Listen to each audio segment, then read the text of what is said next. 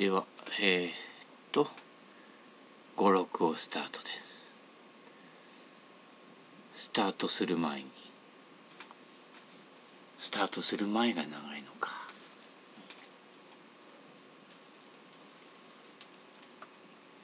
古いバター。多分60年代でしょうかね。10番とか。ますね。前も説明したけどアイアンは9番で、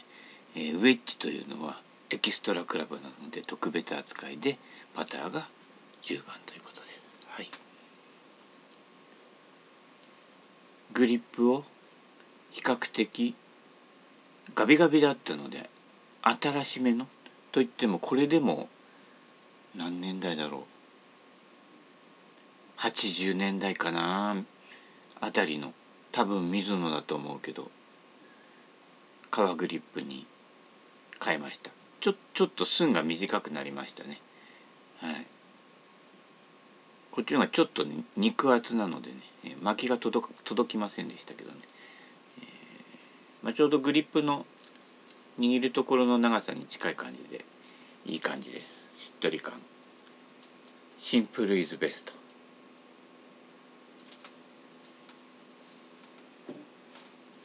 で昨日ライブやったんだけどあの昨日仕入れたので見てない人はこれ、えー、何？なんとかミルドはい。クリーブランドのマーク入ってますね。ネックが細くて、えー、TPC なんだっけ？PCA じゃね PCB じゃなくて、えーミルズパターのね感じにも近いですね。あと削り出しの感じにも近いですね。意外とこう幅幅狭めはい。ストンと切り落とした感じのね、えー、こんな感じがなかなか良かったので、はい、1 2 3 0 0円です。はい。ちゃんと革グリップです。はい、程度がいいですね、はい、こうやってリサイクル。で、えー、まあだからこの辺の当時を知らない人は他の何万円する、えー、中古を買っていくわけですけど私は1200300円。かなり物いいですね。クリーブランドクラシック。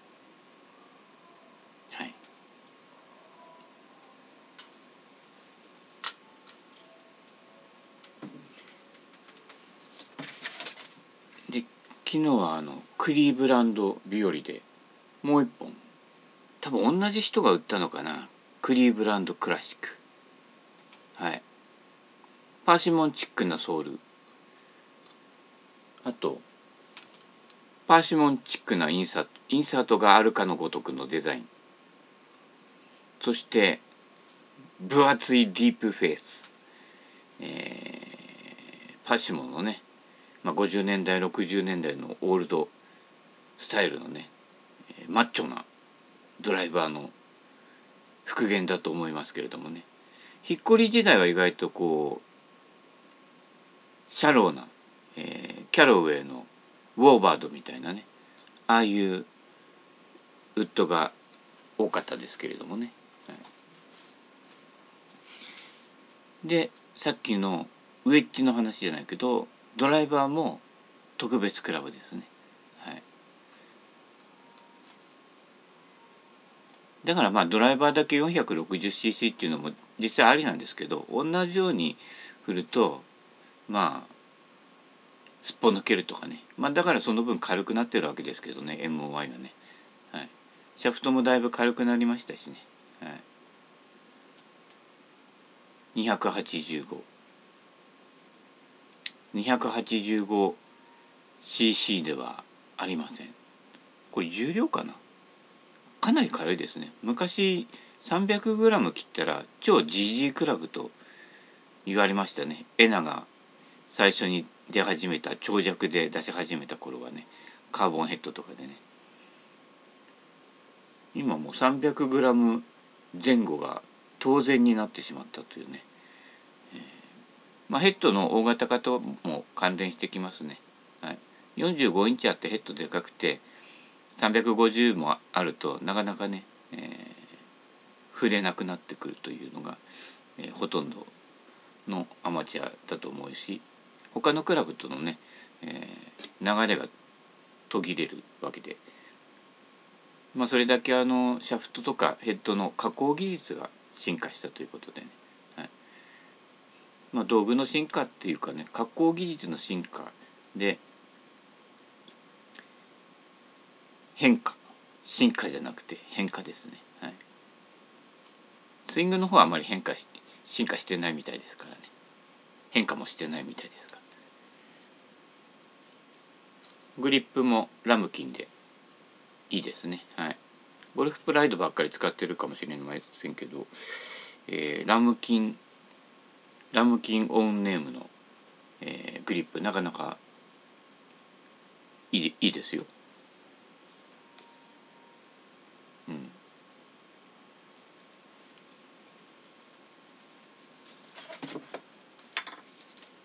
まあこんなところとあとは14これ全く同じやつ持ってるんだけど50度カーボンシャフトだったので。えっ、ー、と14のはい。ネーム入ってる、えー、元からカーボンシャフトの、はい、14の50度ウェッジなかなかシャープなんでね、えー、クリブラより好きかな。うん。まあなんとなくこう曖昧な表現だけどジャパニーズテイストが入ってる感じですね。はい、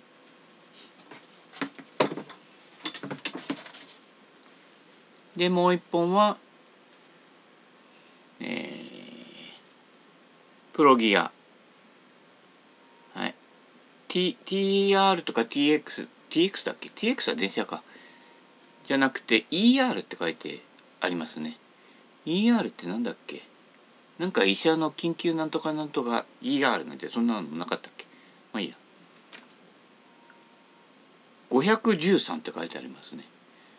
M30 です。あのデュデュデュオシリーズ。ね。M30 のシャフトで、まあ、一応一応レディースボーマンズデュオって書いてありますね13.5度43.5インチやっぱね43.5インチぐらいがいいですよドライバーで適度に300 380cc あるかな cc 書いてないからよくわからないけれどね。350から380ぐらいかな。ちょうど適度ですねこれぐらいがね。めっちゃ軽いですね。ちょっと軽すぎて私の場合まだ結構重さに任せてよっこらしょっていう方が軽いとねひょんひょんって打ちすぎちゃう傾向があるのでね。他のクラブと釣り合わなくなってくるんでまあ一応試しにどっかで使うと思いますけどね。これが昨日仕入れ。でその前に仕入れたのがピンのねちょっとでかい中空アイアンの G700 っていうやつですけどね。これはヘッドはあまり魅力感じないんであのなるべくちっちゃい詰まった方がいいんですけれどもえー、まだ打ったことがない。ゼロス6ね。はい。最も軽いとされる軽量スチールシャフトなのでこれを試してみたくてね。結構ねやばいやばいというかね硬さというよりかはなんかシャフト自体がこうまあヘッドスピード50ある人が振ったらちょっとやばいかなっていうようなやばさがありますけどまあ私なんかは平均して43はいってないので、はい、ちょうどいい塩梅かもしれませんけどどうでしょうね、これもまだ打ってません、まあ、そんなこんな他にもあるけれどまあ前置きそれくらいで。ということで56スタート。ほとんどのゴルファーは足がよろけない力感で振ればしばし距離が落ちた後確実に上達してそのままの力感で飛距離も戻ってきます。え振る流れあとはあの動力を変える、はいえー、今まで火力発電だったのをなんか違う自然な、えー、エネルギー、えー、なんていうんですか？SDKD じゃなくてなんだっけ？SKD 違う松竹過激過激なんだ。持続可能ななんとかってやつですね。はい。持続可能なスイング。ね。持続可能ななんとかをするならまず持続可能なスイングをね理解して無駄を削いでおくいくというね。30歳までのスイングをやるかね、えー、60歳からのスイングを先に身につけておくかと。ここで10万円7万円運命の分かれ道というね、えー、がっちり買いましょうみたいなね感じになってきますけれども。目方でドンっていうのもあったかな、うん、まあいいや。シャフトが重いから打てないというのは錯覚で長さが長い。アンドヘッドが重いので MOI クラブ完成モーメントが高くなってくるだけ。最近あのいろんなカタログとかに MOI パクリじゃないんだけどなんとかヘッドの MOI ねこっちの MOI どっかの MOI とかねやたら横文字攻撃かけてくるねあのカタログやらなんやらね、えー、MOI こう MOI なのに捕まるみたいなね、えー、歌い文句でいろいろ出てきますけどね。はい。どうでしょう？リアリティのところはね。はい、でねまあ新しいの出てくるといろんな有名どころの最近はあの有名どころも、えー、拡散してるのでね。YouTuber、YouTuber ゴルファープロプロとかのね有名どころにし出してもらうとかねいろんなものが増えてきておりますけどもねでももともと広告だからね都合ありことは載っけてくれませんよね。あのコロナ報道と一緒で体制が流れてる方向と全く違うベクトルのことを言ってる人はまず呼ばれないし呼ばれても、えー、発言した途端に白い目でこう削除されるわけですから、まあ、その辺はね、えー、割り引いた方がいいんじゃないかなと。はい、何のしがらみもない私とかが打つとハギプロが打つと「パシモン一番良かったよ」なんてね そんな結果がね、はい、出たりしてねウェッジ50度で十分だよみたいなねそれ以上のウェッジ作ってるねロフトのウェッジ作ってるのは何なんだみたいになっちゃうのでね、えー、怖いですね。はい。本数少ないと業界にとってマイナスだろうっていうねコメントあのなんだろう本数少ない進めなんてねやってるところに書いてありましたけどね、はい、いろいろ人には人の立場都合ねあるんでね、はい、それはそれ。真実は真実でいきたいと思います。はい、短くヘッド重量を減らせばスチールシャフトのドライバーだって女性が打てるんですよ。そうですね。っていうかむしろ打ちやすいです。手元がある程度の重さがあるやつね。えーいろんな日常の道具ねあまりその柄の部分が軽すぎると先端だけ重すぎて逆に使いづらいちょうどいい釣り合いどころのバランスってていうのがあってやたらヘッドヘッドでシャフトを軽くすればいいってもんじゃないと思いますね。はいまあ、大体ドライバーだとね 60g から 80g ぐらいの間で一昔前ですねの感じでえー、やや柔らかめにしてヘッド重量も落としてで1インチ短くするとかねそっちの方が個人的なシダシダ干渉では、えー、感覚では、えー、抜群に打ちやすいですね。でヘッドヘッドサイズもちょっと落としてね、はいえー、300さっきの 380cc ぐらいで44インチぐらいあるいは43.5インチで、えー、シャフト重量を上げてヘッド重量を減らすという感じにすると非常に打ちやすいですね。はい、ただあのメーカーは飛距離追求をっていう歌い文句になっちゃってるのでただ単純に何発かに一発遠くに飛ぶっていうんだったらそれ以上長くて、え、シャフト軽くしてビュンとヘッドもでかくてビュンと振った方が確かに飛距離は20ヤードぐらい飛ぶことがありますけどね。はい、むしろある程度上上級者は、えー、もうちょっと長さ短くしてね、えー、スイングの方で飛ばせるようにしていった方が、えー、悪癖も消えると、えー、ビュンと振って力任せに振って飛ぶクラブっていうのはある意味優しいんだけれども、えー、必殺下手下手が下手下手固めにもなりやすいという傾向があって、はい、右手の親指が減るという傾向はありますね。はい、結構な上級者でも、えー、そういう傾向はありますね。はい、なのでだから軽量スチールでドライバー組んでみるとかねなかなかねあのマーク金谷さんなんかもややってたけどね、うん、結構打ちやすいんです。で平均飛距離あんまり変わらないというね、えー、そういう実験もねあのずっとやってきているので。はい、どの辺のゾーンが一番打ちやすいかっていうのはね、えー、分かるんですけれども、まあ、一発の飛距離が欲しい人が多いようなのでね。ファイト一発みたいな感じでしょうかね、はい、最長不当距離が自分の実力とベストスコアが自分の実力と思いたい人が多いという傾向はありますね、はい、むしろあの上じゃなくて下から行くとねいうのがいいんじゃないですか。はい。下から上はよく見える。上から下はよく見えないんですよ、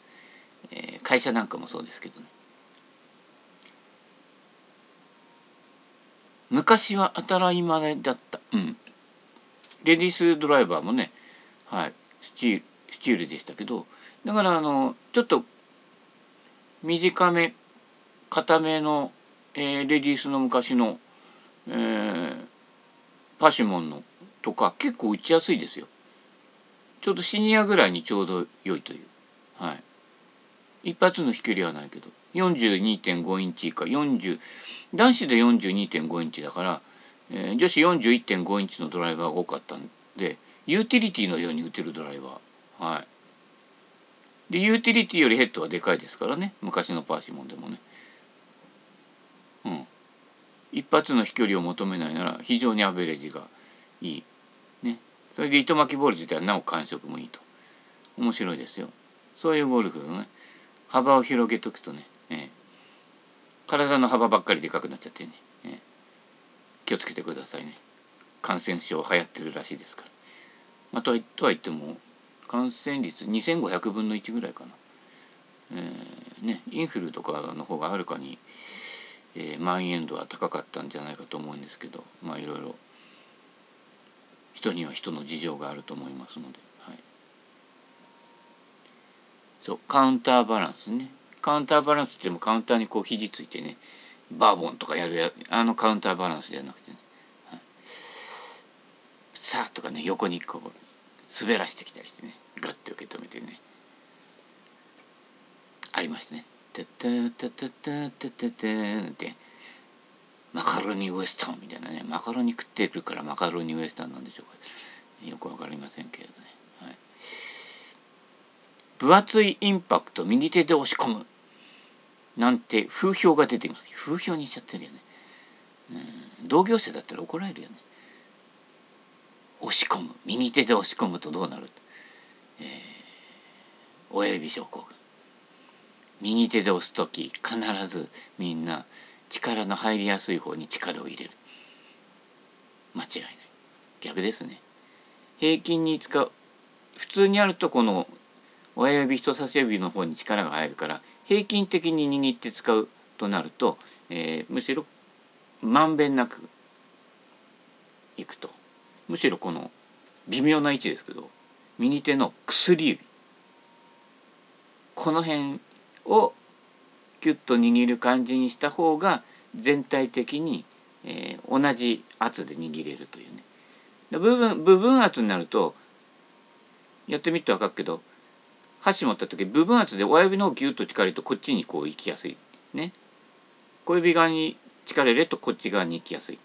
傾向があるわけですよ。指手のところでその傾向があるっていうことは先も先はもっと動きやすくなるわけですね。長い棒の先にあるからね。なのでアドレスの状態をキープしてインパクトするためには圧は均等の方がいいわけです。左手も含めてね。で小指側を強く握るっていうとどうしてもこうひねるこっち側に行きやすいわけですね、まあ、だから岡本綾子さんの昔のグリップとかは、えー、ゴムをちょっとこっち側にひねって入れてたりもするんですけれどもあんまりこれが行き過ぎてもこういう動きが強すぎると。まあこういう動きだとこっち側に抜けやすいのでね、えー、フォローフォローを取る取る場合はこうこう抜けやすい、ね、親指症候群の人はこうなりやすいのでこっちが行きやすいのでこうなって右押し出しとかシャンクになりやすいっていう傾向があると、ね、手の圧でもシャンクが出やすい出にくいっていうのはありますよね。親指症候群の人は意外とここうなこっち側に力入れやすくなっちゃうのでで逆逆はこっち側に力入りやすくなるとこの指先だけでもこういうのがあこういうあの連鎖があるのでねゴルフスイングいかに自然にできるかっていうのはこの連連鎖の状態をよく知るということですね。脇をこっち締めるとこうでこっち締めるとこうこうなりやすいと。だから左に抜くためには右脇開けて左脇を締めろと。うん、そうするとこっち側に抜けるっていうことになりますね。で力具合も親指側じゃない方。普通に振ると大抵のアマチュアの人は親指側に力入るのでこっち側に行きやすいわけですね。そうすると右が詰まって左が開くという肘引けスイングですね。連動してるわけですから。左締めて右脇開けるとここうなりやすいのでフォローが出やすくなるわけです逆にねこの辺の連動が本当は伝えなくちゃいけないえ要横要なとこなんですけどそそこに力入れるとそうなりやすいですよっていう傾向があるわけね。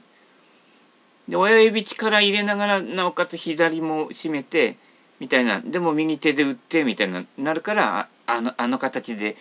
のおじさんができるわけでそれがいつも言ってるそのベクトルが揃ってないと。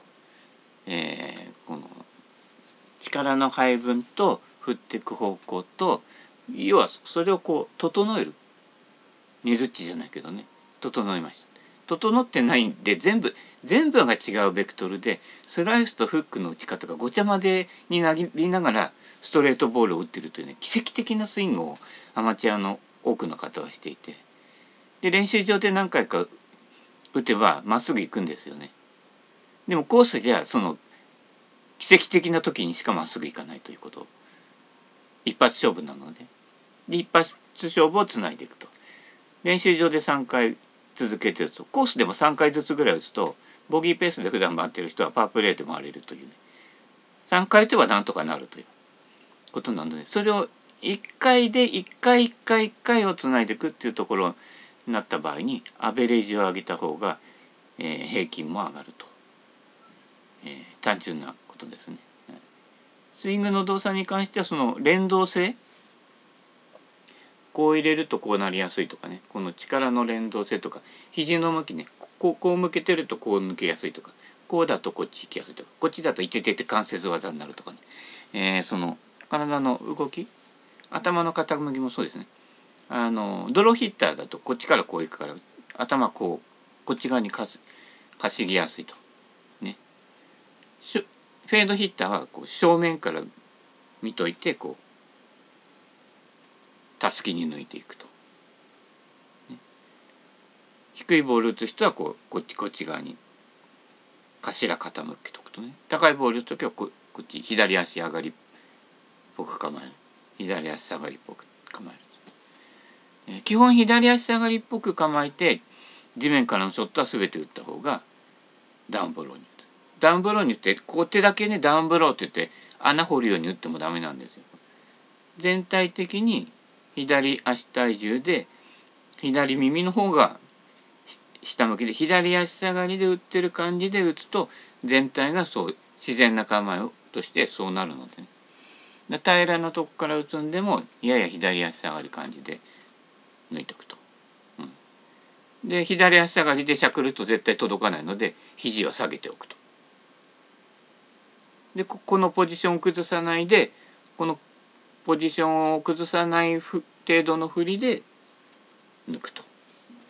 いうことですね。はい、平らなとこから打つんでも左足下がりで、え、いつもより若干振り幅を小さくすると。で実はそれがあの